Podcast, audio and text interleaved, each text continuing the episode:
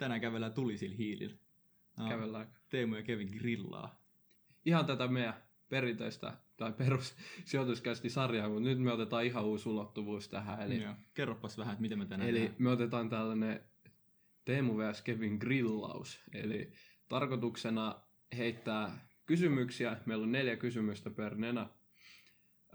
Toinen ei tiedä siis näitä kysymyksiä. Meidän on tarkoitus nyt rupeaa grillaa kaveria, eli katsotaan, että mä katsoin, että mitä Kevinistä oikeasti löytyy. Onko Kevinistä mihinkään vastaamaan mun kysymyksiä, jotka voi olla, että on liian helppoja, mutta voi olla, että Kevin ei oikeasti osaakaan vastaan. Mä katsoin, että Teemu siihen malliin naura niille kysymyksille, laittaa parille kaverillekin vähän snappia, että niinku, vai tulla pahoin, mutta mulki on muutama kierropallo, niin katsotaan, että osuuko niihin vai et. Joo, mutta hei, lähdetään grillaamaan.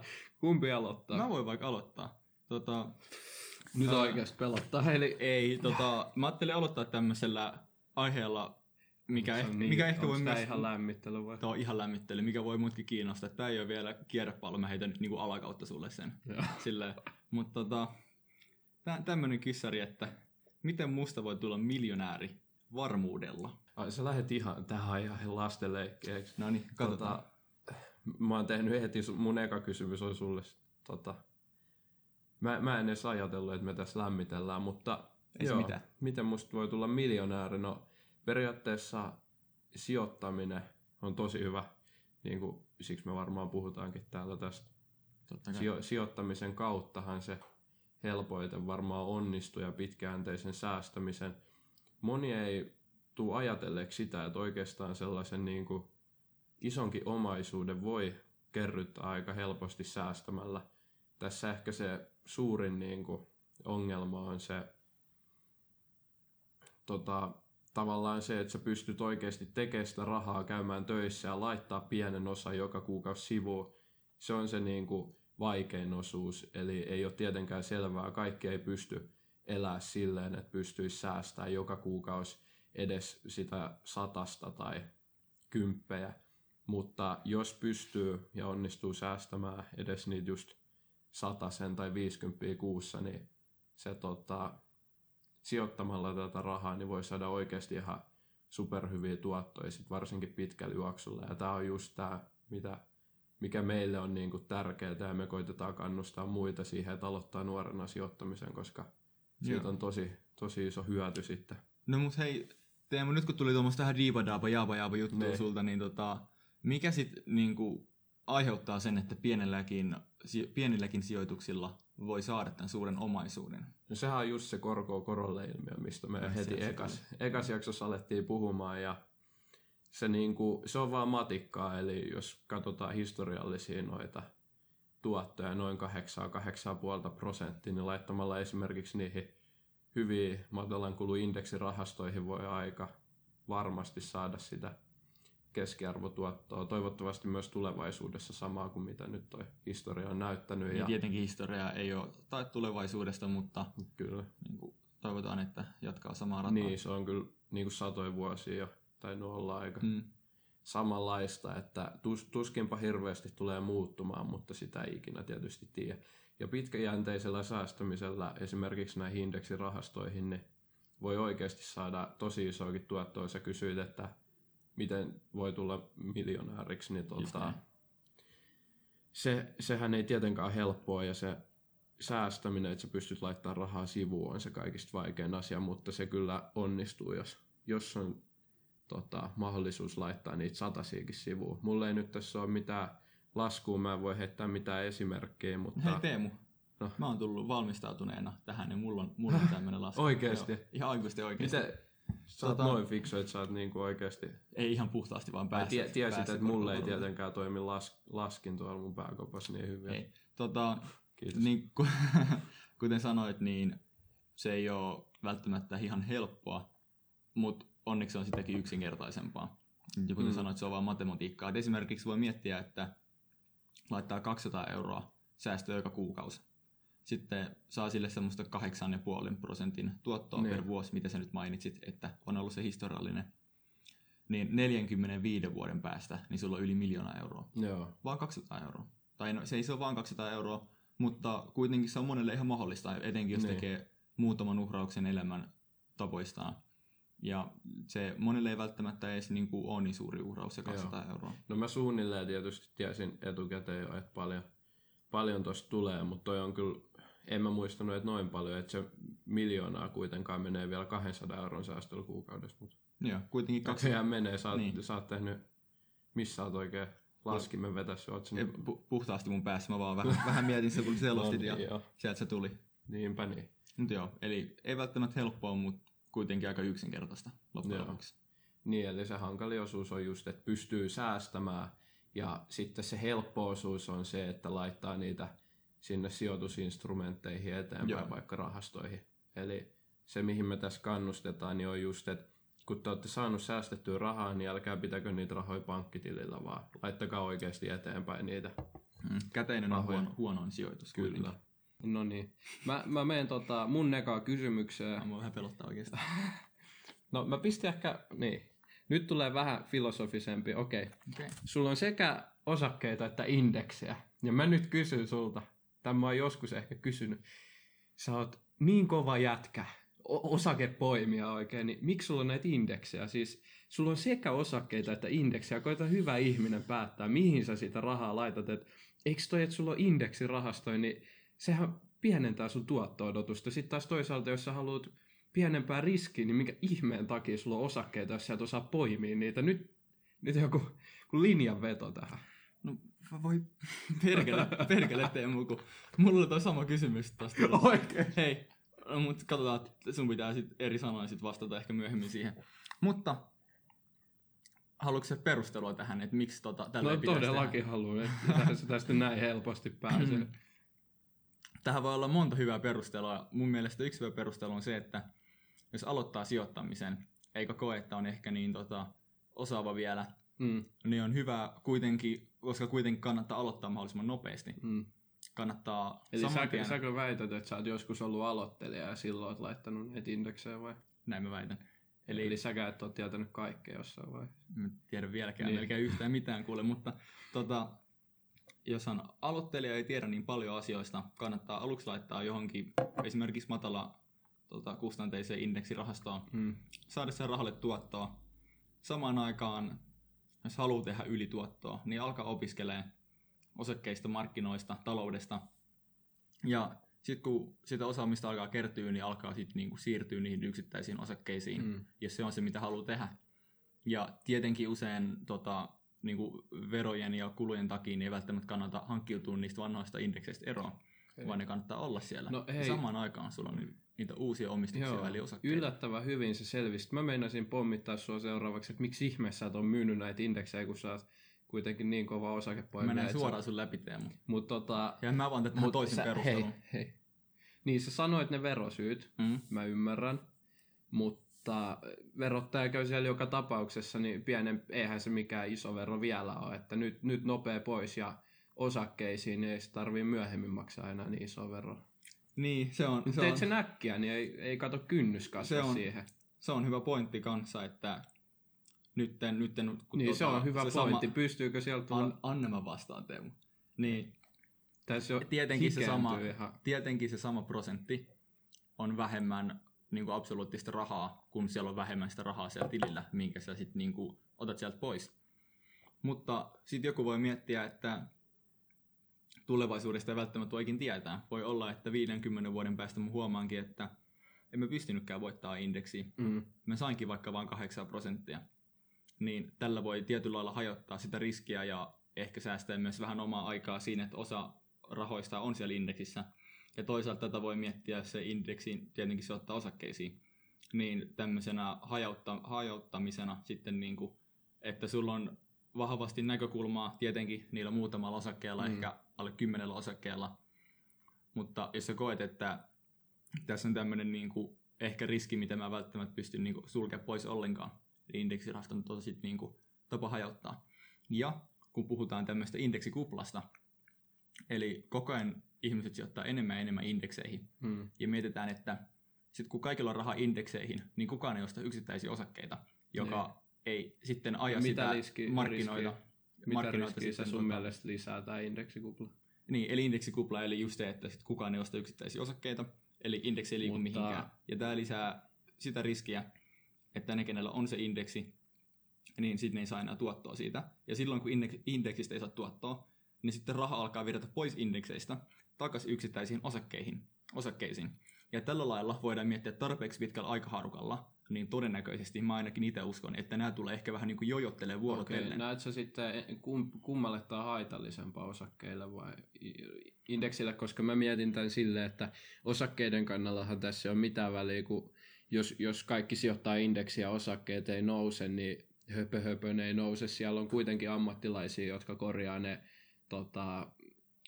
väärinhinnoittelut pois tavallaan, jos siellä tulee radikaaleja, yritys kasvaa, mutta kurssi ei kasva, niin kyllähän sitä sieltä nostetaan. Siis kyllähän ne ammattilaiset sen käy ostamassa. Mutta ammattilaiset käy sen nostamassa silloin, kun se on tippunut, silloin kun kupla on puhjennut. Niin, ja okay. Silloin kun kupla on puhjennut, niin jos sulla on itse myös niitä osakkeita, tai sä oot valmis käyttää niihinkin myös rahaa, niin sä voit itse myös korjata niin kuin siitä kuplasta ne kaikki hyödyt itsellesi. Niin. Ja sitten taas kun huomaat, että indekseillä vaikka yleinen huono markkinatilanne, niin indekseilläkin voi hakea ylituottoa ajoittamalla niitä sijoituksia siihen indeksiin. Eli tällä lailla tietyllä tavalla voi sanoa, että on ihan perusteltua omistaa molempia, koska voi välttää sen riskin sekä siltä, että nyt osakkeella menee huonosti, niin kuin silloin tällöin menee.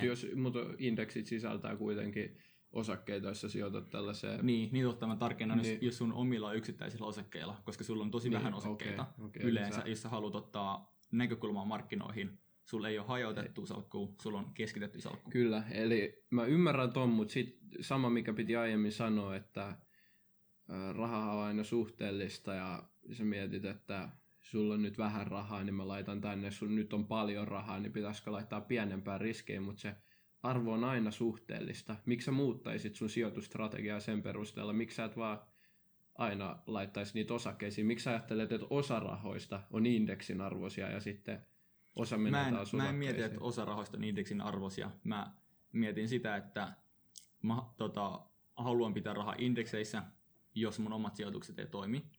Ja mä haluan pitää rahaa mun omissa sijoituksissa, jos esimerkiksi tulisi indeksikupla. Tavallaan voi miettiä tälleen, niin kuin, jos jotenkin haluaa perustella sitä, että miksi mulla nyt olisi niitä molempia. Onko tämä pelkäämistä, Kevin? Siksikö sitä sanotaan? Se ei ole pelkäämistä. Onko se kuullut turvamarginaalista ikinä? Oon kuullut. Tämä on tietynlaista turvamarginaalia tähän mun sijoittamiseen. Mennäänkö eteenpäin, niin ei oseta ihan liikaa. Mulla hiki tuli melkein. No niin. Nämä grillaussessiot oikeasti täällä ei pelleillä. No niin.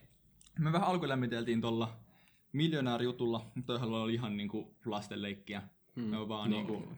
Toiminen lukee lyhyellä matikallakin jo, niin ihan simppelisettiin. No mutta tämmöinen kyssäri, että vaikuttaako sijoitushorisontti, eli se, että kuinka pitkällä aikavälillä sijoitat, niin taktiikkaan yrityksen kokojen näkökulmasta. Eli jos sulla on pitkä sijoitustaktiikka tai lyhyt, niin vaikuttaako se, että ostatko erityisen isoja vai erityisen pieniä yrityksiä? Miten ja miksi? Onpa. Miten sä ajattelit, että meidän riittää nauha ensinnäkin tällaisen asian purkamiseen? No en mä ajattelin, että sulla menee kielisolmu ja nauha riittää vaikka kuinka, kun ei mitään sanottavaa. No jaa, mulla on pitkä horisontti tässä ja ainakin toivon mukaan. Mä itse tykkään noista sijoittaa kasvuyhtiöihin ja mä koen, että mä saan niinku tietämysetu noista pienemmistä yhtiöistä, mitä järkeä lähtee kilpailuun, missä on niinku Nokiat ja muut Suomen seuratuimmat yhtiöt, kun voi osallistua niihin. Sauli Viläinen sanoi, niin saat osallistua piirimestaruuskilpailuihin olympialaisten sijaan, mutta samoilla palkinnoilla. Miksi nämä pienet yhtiöt on piirimestaruuksia ja miksi suuret olympialaisia? Koska nämä pienet yhtiöt on usein niin pieniä, eli tällainen niinku rahojen, tai kun sä myyt ja ostat osaketta, niin sen realisoiminen on tosi paljon vaikeampaa, koska niitä osakkeita ei liiku samaan tahtia. Eli jos joku osakkeenomistaja haluaa ostaa 1 000 000 eurolla sieltä tätä osaketta, niin se on tosi vaikeaa saada niitä pieniä yhtiöitä. Tai sitten joutuu maksaa tosi paljon ekstraa. Ja se on oikeastaan se suurin syy. Eli tavallaan nämä isot toimijat ja suursijoittajat, ammattisijoittajat, niin no ei läheskään kaikki ammattisijoittajat, eihän kaikki sijoita yli miljoonilla, mutta niin kuin tosi iso osa ammattisijoittajista niin kuin ei pysty sijoittamaan näihin Joo. pieniin yrityksiin ja sen takia siellä on niin kuin kilpailuetu tavallaan, eli mä pystyn voittamaan tässä tietokilpailussa, eli kun on tuntemattomampi yritys, niin mä pystyn ottaa asioista selvää, mitä muut ei välttämättä tiedä, mutta sitten jos on just näitä Nokiaa, Sampoa, Fortumia, varmaan kaikki aika lailla se menee siihen kastiin, että on niin seurattuja, että jos sä luet jotain netistä, niin eiköhän se ole kaikkien tiedossa, eli sä et pysty niin kuin voittaa tätä. Nyt me mentiin vähän ehkä tästä sijoitushorisontista, mutta se mikä näissä kasvuyhtiöissä samalla tulee, niin on tämä korkeampi tuotto-odotus, ja sä voit saada sen just tällä niin kuin tietämysedulla, ja sit sä pystyt... Mä keskeytän, eli sä oletat, että kun sä sijoitat pieneen yhtiön, että niin kuin sulla olisi informaatioetu, eli saisit vähän niin kuin tyhmemmän ihmisen niin kuin sua vastaan vai? No, niin ehkä. Eli onko se Teemu vähän ylimielinen? Ethän sä tällaista voit pistää. Mä en ole ylimielinen, mä vaan uskon, että ne ammattisijoittajat ja oikeasti niin kuin taitavat sijoittajat on näissä suuremmissa yhtiöissä. Ja totta kai siinä mielessä, eihän mäkään ole välttämättä hyvä, mutta kyllä mä selvin paremmin siellä piirimestaruuskilpailuissa ja miksi mä lähtisin vetää sinne olympialaisiin niin kuin kovempia jätkiä vastaan, kun mä voin ottaa sen korkeamman tuotto-odotuksen pitkälle juoksulle sieltä. Mutta nyt on aika poliittinen vastaus, lähdetään nyt ihan muihin aiheisiin, eli miten tämä vaikuttaa sijoitushorisonttiin? No, jos sulla on pitkä sijoitushorisontti ja sun ei käytännössä tarvitse realisoida niitä sun rahoja, sä et halua sitä osinkovirtaa, mistä osinkojaksossa puhuttiin, niin jos sä et halua sitä osinkovirtaa itsellesi nyt just tällä hetkellä, ja sulle ei ole tavallaan sen yhtiön kaatuminen, ei ole kovin niin kuin vakava asia sulle silloin, kun sulla on pitkä horisontti, mutta sitten taas jos sulla on lyhyt horisontti, sä oot jäämässä eläkkeelle tai jotain muuta, että sä haluat näitä rahoja, sulla on aikeis ostaa mökkiä sun muuta, niin sitten mä sanoisin, että kannattaa mieluummin, kun on tällainen lyhyt horisontti, niin ottaa ehkä niitä maltillisesti arvostettuja arvoyhtiöitä, jotka on ehkä sitten vähän kilpailumpiä, mutta ne jakaa sitten tasaisemmin osinkoa ja on vähän pienemmän volatiliteetin yhtiöitä, eli tämä kurssihinnan muutos ei vaihtele niin radikaalisti. Okei, mutta onko sitten ihan tyhmää, jos sulla on vaikka 30, 40, 50 vuottakin tämä horisontti, onko sitten ihan tyhmää ostaa niin kuin isoja yrityksiä? No ei todellakaan ole. Aina löytyy aliarvostettuja yrityksiä ja kyllähän niin kuin itsellekin saattaa niitä sinne salkkuun tulla, että ei se ole mikään pakottava, niin kuin, että nyt on pakko pelkkään kasvuun sijoittaa, mutta se on mulla niin kuin sellainen päästrategia ja mä pyrin käyttämään sitä tuotto-odotusta hyväksi. Okei, kai se tästä ihan hyvin selvisi. No niin. Sitten mä en edes muista, mikä sulla on tulossa seuraavaksi. Nyt lähdetään sitten grillaan ja katsotaan. Okei, kunnolla, katsotaan. Tässä mä oon. Nyt jos saa mennä ihan vähän sun salkkuun, paljastamatta kuitenkaan mikä yhtiö, miksi ihmeessä sä omistat holding-yhtiötä? Kerro meidän kuuntelijoille, mikä on holding ja... Okei, Nyt mä kaipaan sit hyvää selitystä, koska sähän et tätä yhtiötä omista, vaikka se on osake, se on holding. No kai mä voin nyt tässä paljastaa, ei mua itseä haittaa, että niin mikä tämä yhtiö on, niin helpompi ehkä vähän selittää. Kerro pois. Eli kyseessä on tämmöinen yhtiö kuin Alibaba. Se on tämmöinen, voi vähän niin kuin puhua Kiinan Amazonista. Ja Kiinalla on tämmöisiä niin kuin lakeja ja sääntöjä, mitkä estää kaikkia muita paitsi Kiinan kansalaisia omistamasta kiinalaisia varoja. Ja niin kuin kun kyseessä on kiinalainen yhtiö, niin sehän on kiinalainen vara. Sen takia mä en suoraan voi tätä yhtiötä omistaa, ja tähän on keksitty tämmöinen temppu, että tätä voidaan kiertää. Eli mä en omista sitä yhtiötä, vaan mä omistan yhtiötä, joka omistaa sitä yhtiötä. Ja tää on se Alibaban holding-yhtiö. Okay. Ja tälleen tää on nyt kierretty, ja tälleen mä voin omistaa tätä yhtiötä ilman, että mä omistan konkreettisesti tätä yhtiötä. Ja silloin se holding-yhtiön niin kuin kurssikäyrä, hinta, niin sitten matkii sitä, että mikä olisi sen oikean yhtiön kurssikäyrä ja hinta. No siitä voi olla montaa mieltä, että mä sanoisin, että ei ihan mene samalla tavalla, ne on aika paljon maltillisempia ne arvostukset. niin, kuin mitä ne olisi, jos olisi.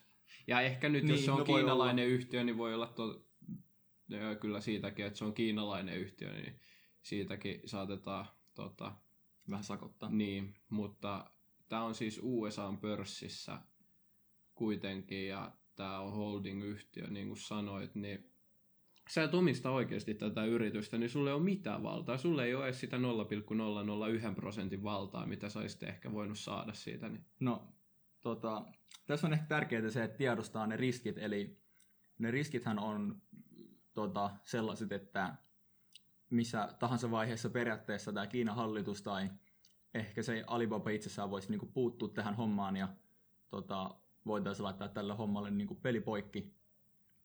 Ja silloinhan käytännössä siitä mun omistuksesta voisi tulla arvoton. Mm. Se on tämä riski. Mutta sitten toisaalta nämä hyvät puolet on se, että kuitenkin mä voin epäsuorasti omistaa yhtiötä, jolla on hurja kasvupotentiaali, hurja kasvu takana jo, tosi suuri markkinaosuus Aasiassa. Ja mä en tiedä, kuinka suuri on USAssa, mutta ainakin Aasiassa todella suuri. Ja se on ihan niin kuin historiallisesti osoittanut, että se on tuottanut ihan hyvin. Ja tässä ehkä niin kuin tärkeintä on vaan tiedostaa ne riskit siinä. Mm. Ja mä tiedostan ne riskit ja mä oon tähän mennessä niin kuin ollut valmis ihan niin kuin hyväksi ne riskit. Ja jos tulee parempia yhtiöitä, parempia osakkeita, mitä voi ostaa, niin ainahan mä voin likvidisoida ne ja ostaa jotain parempaa tilalle. Joo. No, sä selvisit tämänkin. Nyt on mennyt yllättävän hyvin. Onko me liian helppoja kysymyksiä? Meillä on varmaan helppoja kysymyksiä. Me ei pystytä niinku... Tässä oli tarkoitus saada toinen itkemään. Me ollaan käytännössä saatu edes niinku... Mä en ole nähnyt yhtäkään kyyneltä Teemu silmään. Niin, eikä ole silmäkulmakaan värähtänyt. Niin... Ei. Nyt... Eikö se ole mun vuoro? Joo. Koeta nyt siellä mitään. No niin, tässä tulee vähän En mä tiedä. Tää on varmaan aika hankala. Ovatko osakkeet hyvä inflaatiosuoja?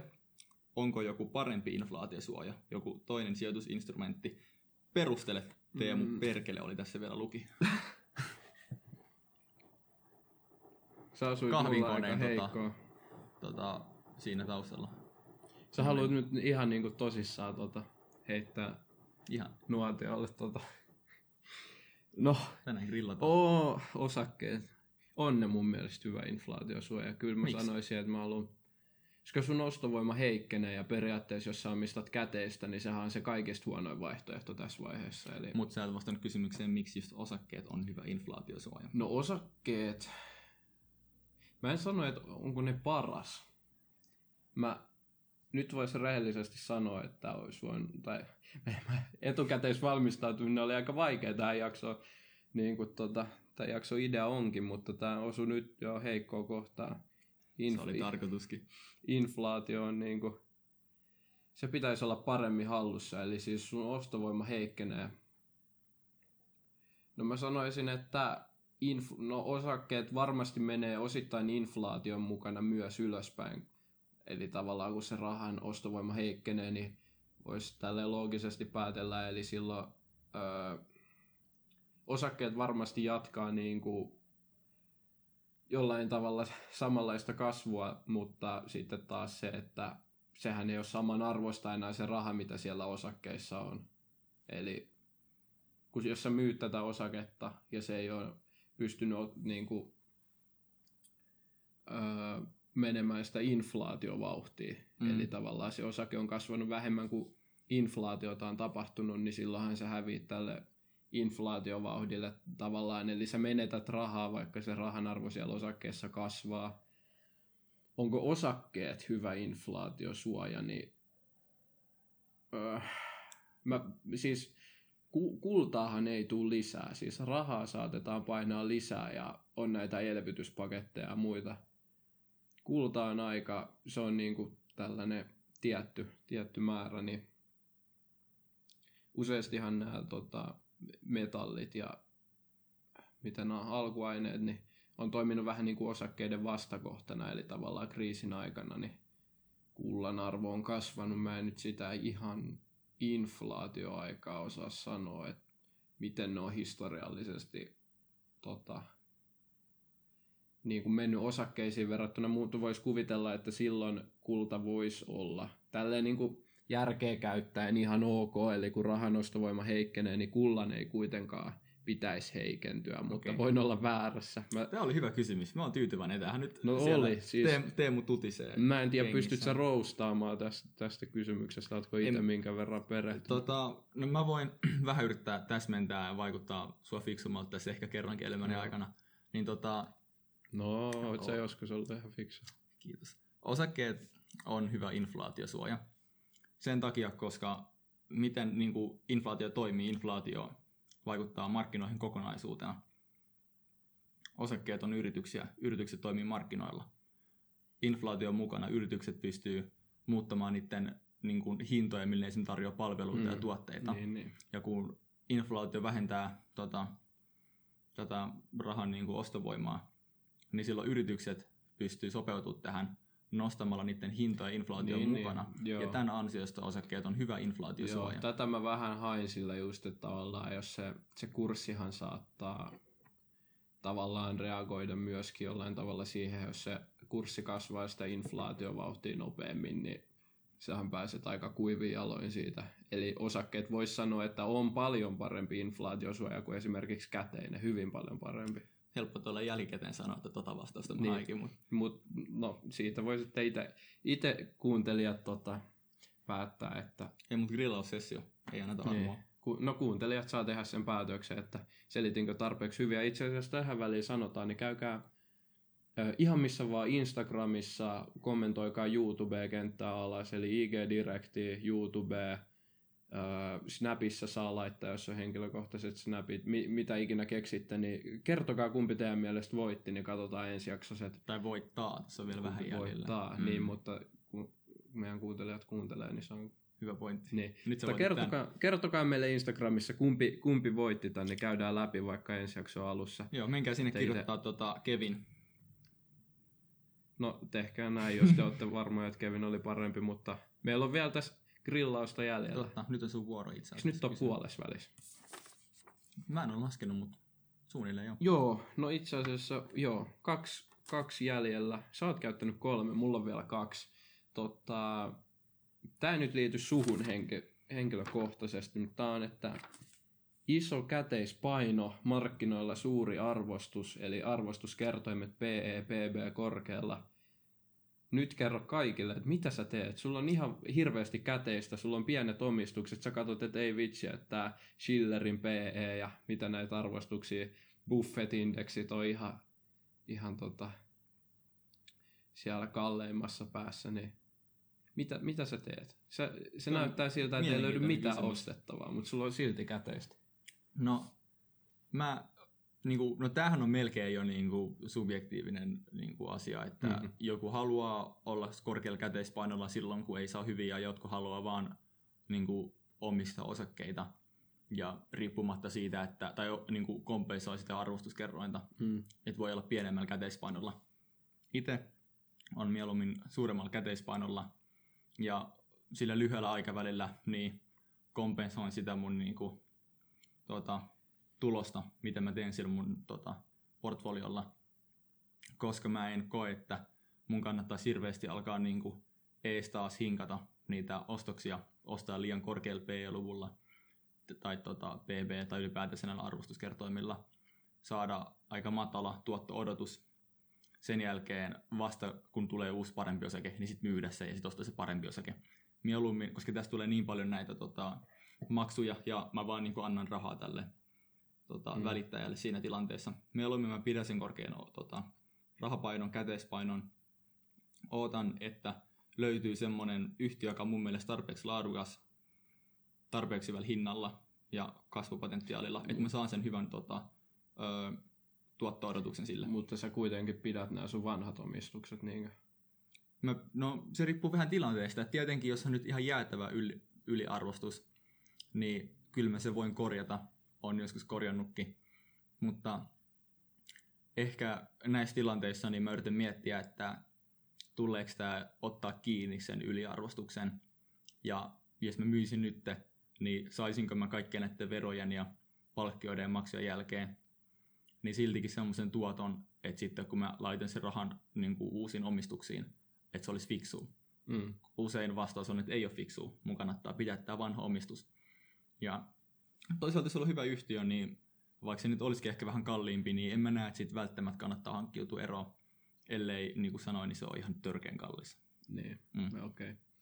Hyvä vastaus, mutta sitten tullaan siihen, että jos on korkeat arvostukset, mutta voi olla, että kurssit nousee vielä vaikka seuraavat 5-10 vuotta. Se on ihan mahdollista, niin eikö se sitä ärsytä? Siis sä et vaan pääse ikinä mukaan. Eikö sehän tuntuu ihan kauhealta? Miltä se tuntuu sydämessä? Että sä katot sitä sun käteistä, että siellä ne on ja menettää arvoa inflaatiolle ja ne vois olla tuolla tekemässä lisää rahaa ihan ilman mitään. Sä kuitenkin oot sitä mieltä, että sä edelleen pitäisit isoa käteispainoa. No, mä nyt vähän koottaan näitä Warren Buffettin sanoja, varmaan tosi väärin. Mutta jos miettii vähän niin kuin tälleen baseballia, me ollaan Suomessa, niin pesäpalloa, niin pesäpallossahan niin sulla on ne 3 yritystä. Taitaa niin sun on puhua baseballista. Niin, mutta me ollaan nyt Suomessa. Eli mutta voi baseballiakin pelaa Suomessa. Hei, no niin, anna mä vastasin kysymykseen Teemu. Alkuperästä. Teemu Liila, okay. Anna mä puhua. Eli sulla on 3 yritystä pesäpallossa lyödä sitä palloa. Sun pitää onnistua niillä 3. Se heittää, niin jos on hyvä heitto, tai joka nyt laskeutuu siihen ympyrään, niin sun on pakko yrittää lyödä.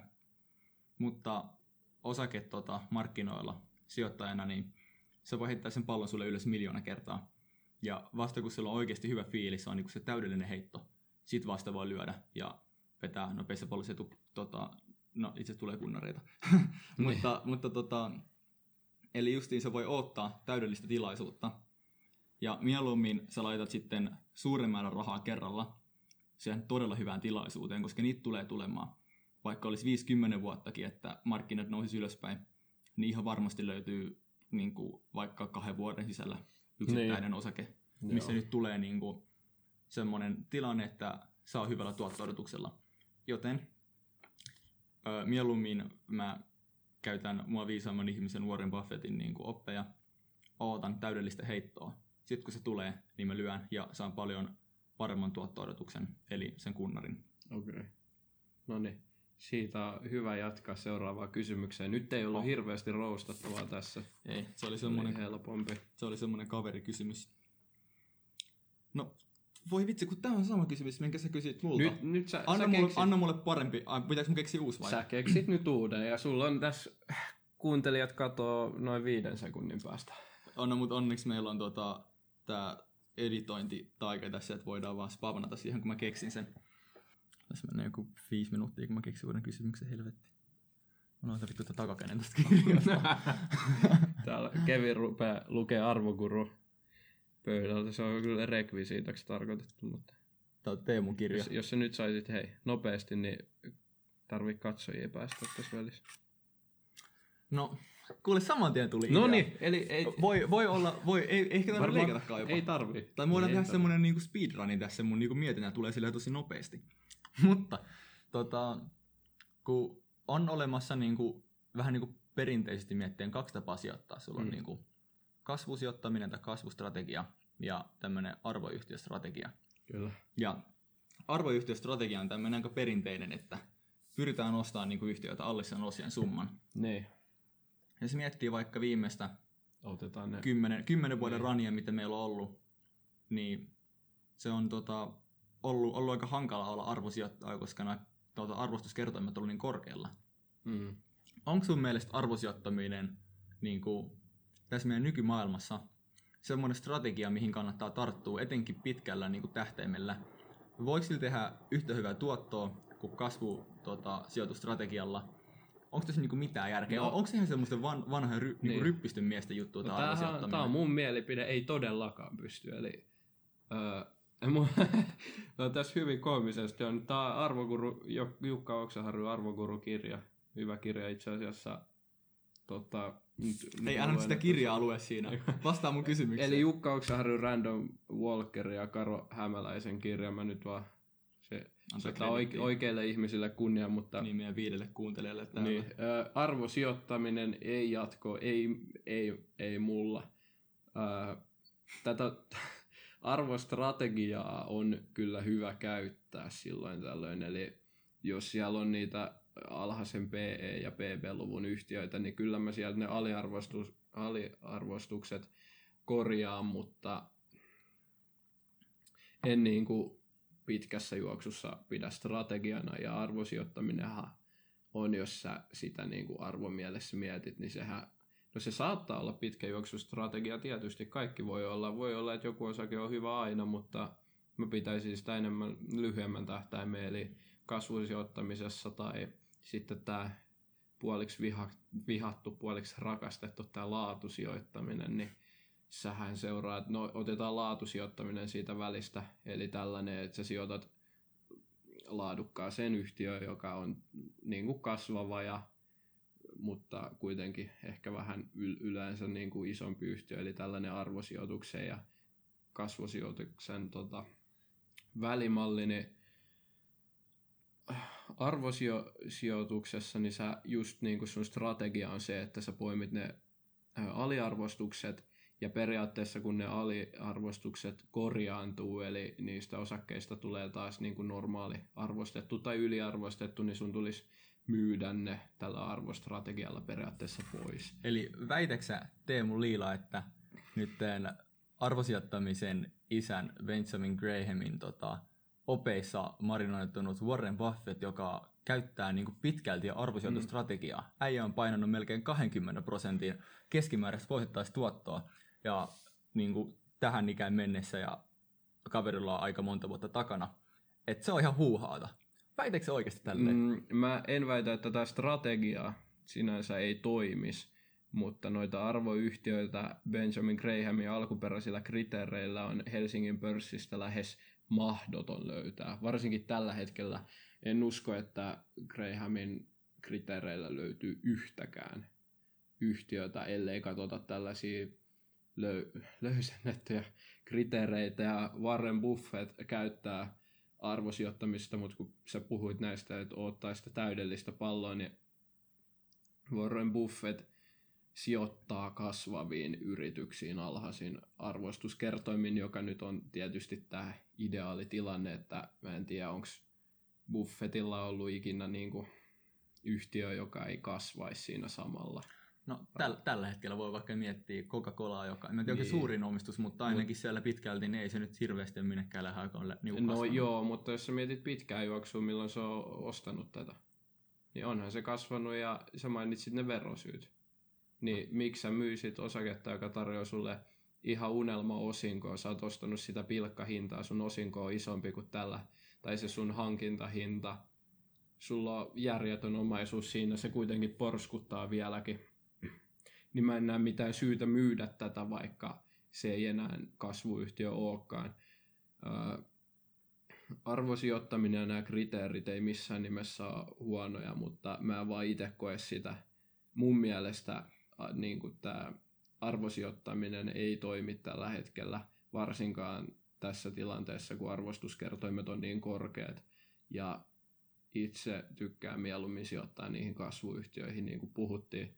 Mutta jos ne arvostuskertoimet on niin alhaisia kuin ne joskus on ollut ja löytää niitä täydellisiä yhtiöitä, niin eihän se silloin missään nimessä huono. Siis hyvä, tosi hyvä, jos sellaisia löytyy. Ja uskoksa, että ne arvostuskertoimet, kun nyt on eletty aika pitkään semmoista niin kuin korkeiden arvostuskertoimien aikaa, että on aika silleen niin kuin rohkeasti puhua uudesta normista, mutta uskoksa, että arvostuskertoimet on pysyvästi vähän korkeammalla keskimäärin, niin kuin, tai tulee olemaan korkeammalla keskimäärin kuin miten ne on ollut menneisyydessä? No tämä on kyllä varmaan aika lähes mahdoton kysymys niin kuin kaikille, ja miksi se on meille vielä mahdottomampi, niin on se, että me ei ole nähty historiaa tarpeeksi pitkälle, mikä voisi antaa jotain vihjaa, mutta en usko, että ne on ihan näihin korkeat koko aikaa, mutta voi olla, että se niin kuin osakesijoittaminenkin, mikä on nykyään digitalisaation aikakaudella niin paljon helpompaa, enemmän ihmisiä sijoittaa, niin en usko, että palataan kuitenkaan niin kuin historiaan mihinkään pohjille niin kuin arvostuskertointen tasolla. Veikkaan, että tämä on jollain tavalla uusi normi, mutta ei missään nimessä sellainen, että sieltä ei enää alemmas pystyttäisi tulla. No, se meni hyvin. Otta huomioon, että oli ihan tommoinen tekastikysymys. No, kiitos. Noniin, sitten on vielä, onko mulla vika? Tämä on grande finale. Kauas tämä on mennyt tämä podcast tällä hetkellä. Oho, tästä tulee meidän ennätysjakso, mutta ei se haittaa. Meitä ainakaan.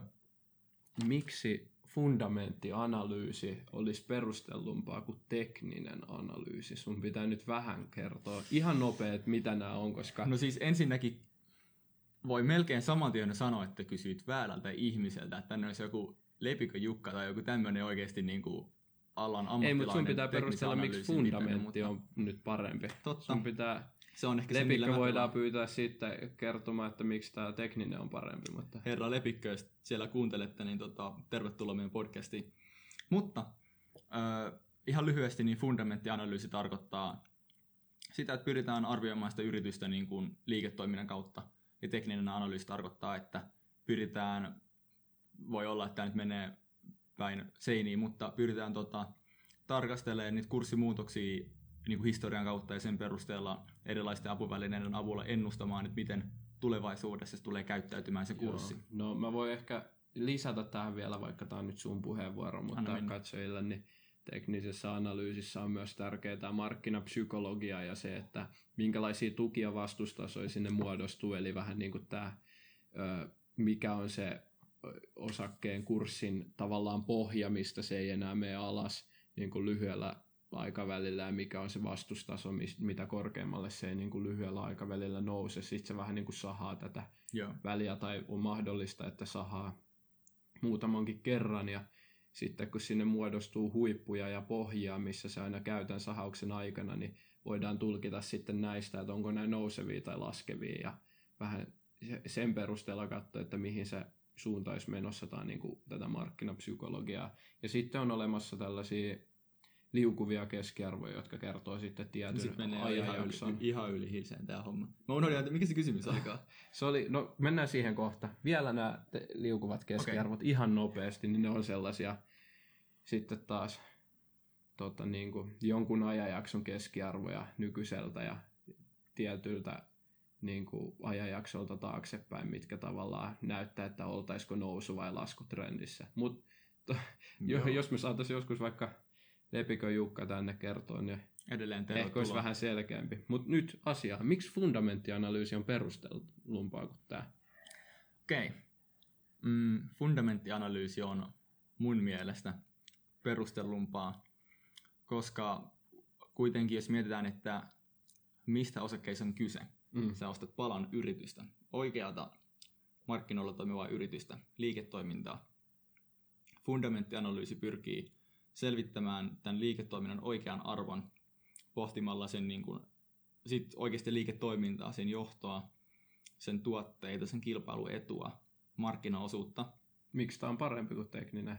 Nyt koska mä oikaisen vähän. Koska ollaan huomattu, että ensinnäkin nämä asiat määrittää sen, että miten yritys tulee pärjäämään tulevaisuudessa. Mutta eihän teknisen analyysin harjoittajalle ole väliä, että se pärjää tulevaisuudessa, kun se on tässä ja nyt ehkä maksimissaan kuukausia tai sitten päivän sisäisiä treidejä. Mutta mä tuun siihen kuule ihan kohta, malta vähän. No, niin, eli nämä asiat määrittää sen, että miten se yritys tulee menestymään tulevaisuudessa. Ja ollaan huomattu, että sen yrityksen osakekurssi niin seuraa sen yrityksen kasvua, sen yrityksen arvoa.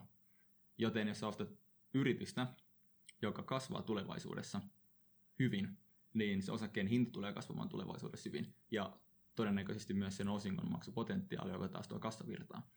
Minkä takia tämä on perustellumpaa kuin tekninen analyysi? Niin voitaisiin väittää, että tekninen analyysi perustuu aina spekulaatioon jollakin tasolla. Sä spekuloit, että mitä seuraava ihminen, joka voi tietää kaiken siitä yrityksestä tai ei mitään, on valmis maksamaan vaikka seuraavana päivänä tästä yrityksestä. Ja loppujen lopuksi sulle ei välttämättä ole mitään hajua, että mitä se tulee maksamaan. Eli spekulatiivisella sijoituksella mä tarkoitan sitä, että se loppujen lopuksi perustuu arvaukseen. Tai johonkin mututuntumaan tai johonkin tämmöiseen, mikä ei välttämättä ole niin kuin historialla tai tämmöisillä tarpeeksi konkreettisilla faktoilla perusteltua. Sehän on historialla just nimenomaan, kun siellä näkyy ne huiput ja pohjat. Niin, mutta huiput ja pohjat on niin kuin historiaan tämmöistä vähän niin kuin ihmisten käyttäytymistä, joka just perustuu ehkä markkinapsykologiaan. Mutta miksi se on perustellumpaa, jos sä tutkit sitä markkinapsykologiaa, niin miksi sä et voi tutkia sitä? Sä voit tutkia, ja mä en sano, että tekninen analyysi on huono tapa sijoittaa. Mutta sä kysyt, kumpi on perustellumpaa. Niin, itse asiassa tekninen analyysi, jos mä jostain lepiköjutuista muistan ulkoa, niin oliko näin, että tämä on vähän enemmän tällainen niin kuin ammatti, tällainen, että on treidaajia ja sitten on pitkäaikaisia fundamenttisijoittajia, eli tavallaan tämä treidaaminen ei ole ihan sellaista niin kuin perinteistä sijoittamista, vaan treidaaminen on tällainen ihan oma tavallaan niin, lahkonsa. Me voidaan miettiä tätä sillä lailla, että jos sä teet fundamenttianalyysiä, määrität sen yhteen oikean arvon, niin sulla on semmoinen vähän niin kuin spektrumi, jossa on niin kuin vaikka vasemmalla puolella sulla on ne, jotka tekee huonointa tuottoa, oikealla on ne, mitkä tekee parhaita tuottoa. Ja niin se on niin kuin tasaisemman näköinen se käyrä, kun taas sitten teknisessä analyysissä, niin sulla ne ääripäät on niin kuin vahvasti edustettuina. Ja välttämättä se niin kuin keskiosa ei ole niin vahvasti. Eli tosi monet tekee vaikka paljon tappiota, hävii vaikka huonosti vaikka kaikki rahat, kun ei tiedä mitä tekee. Ja ne parhaimmat niin voi tehdä ihan niin kuin järsyttävän suuria tuottoja. Sen takia fundamenttianalyysi on mun mielestä perustellumpaa on se, että se on paremmin tavoitettavissa kaikille ihmisille, koska normaalilla ihmisellä ei välttämättä ole niitä välineitä, niitä teknisen analyysin niin kuin instrumentteja, millä pystyy analysoimaan näitä yrityksiä sen markkina- tai sen niin kuin kurssikäyrän kehityksen avulla. Yeah. Ja se on ehkä se, eli fundamenttianalyysi on kaikille helpommin saatavilla kuin tekninen analyysi sillä tasolla, että pystyy oikeasti realistisesti tekemään hyvää tuottoa tai jopa ylituottoa. Joo. No, se oli mun mielestä oikein hyvin selitetty, vaikka mä koitenkin vaikein sulle siitä saada. Oli aika vaikea. Kokonaisuus vaikuttaa tälleen, kumpikaan ei tainnut ihan niin kuin suohon kuitenkaan itseään. Joo, ei päättynyt knockdowniin tämä peli tällä kertaa. Eli te voitte kertoa kumpi tämän voitti. Laittakaa meille IG:ssä sijoituskasti. DM-viestiä. Niin, DM-viesti ja sijoituskasti on siis käyttäjä. Ja, muutenkin seuratkaa meitä tai tilatkaa myös YouTube-kanava, koska me ollaan tosi kiitollisia. Se auttaa meitä ihan hirveästi, jos te tilaatte meidän YouTube-kanavaan. Joo, ja tykätään just vastailla viesteihin, on kiva saada kaikkea palautetta, hyvää ja huonoa kivaa laittaa. Kyllä, ihan minkälaista vaan.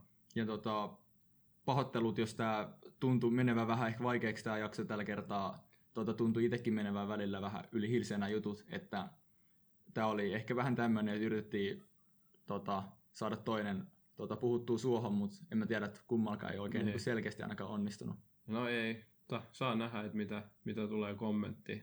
Joo. Hei, ensi jakson parissa nähdään taas. Niin. Just näin. Kiitos tästä jaksosta. Kiitos kaikille. Se on moro. Morjes.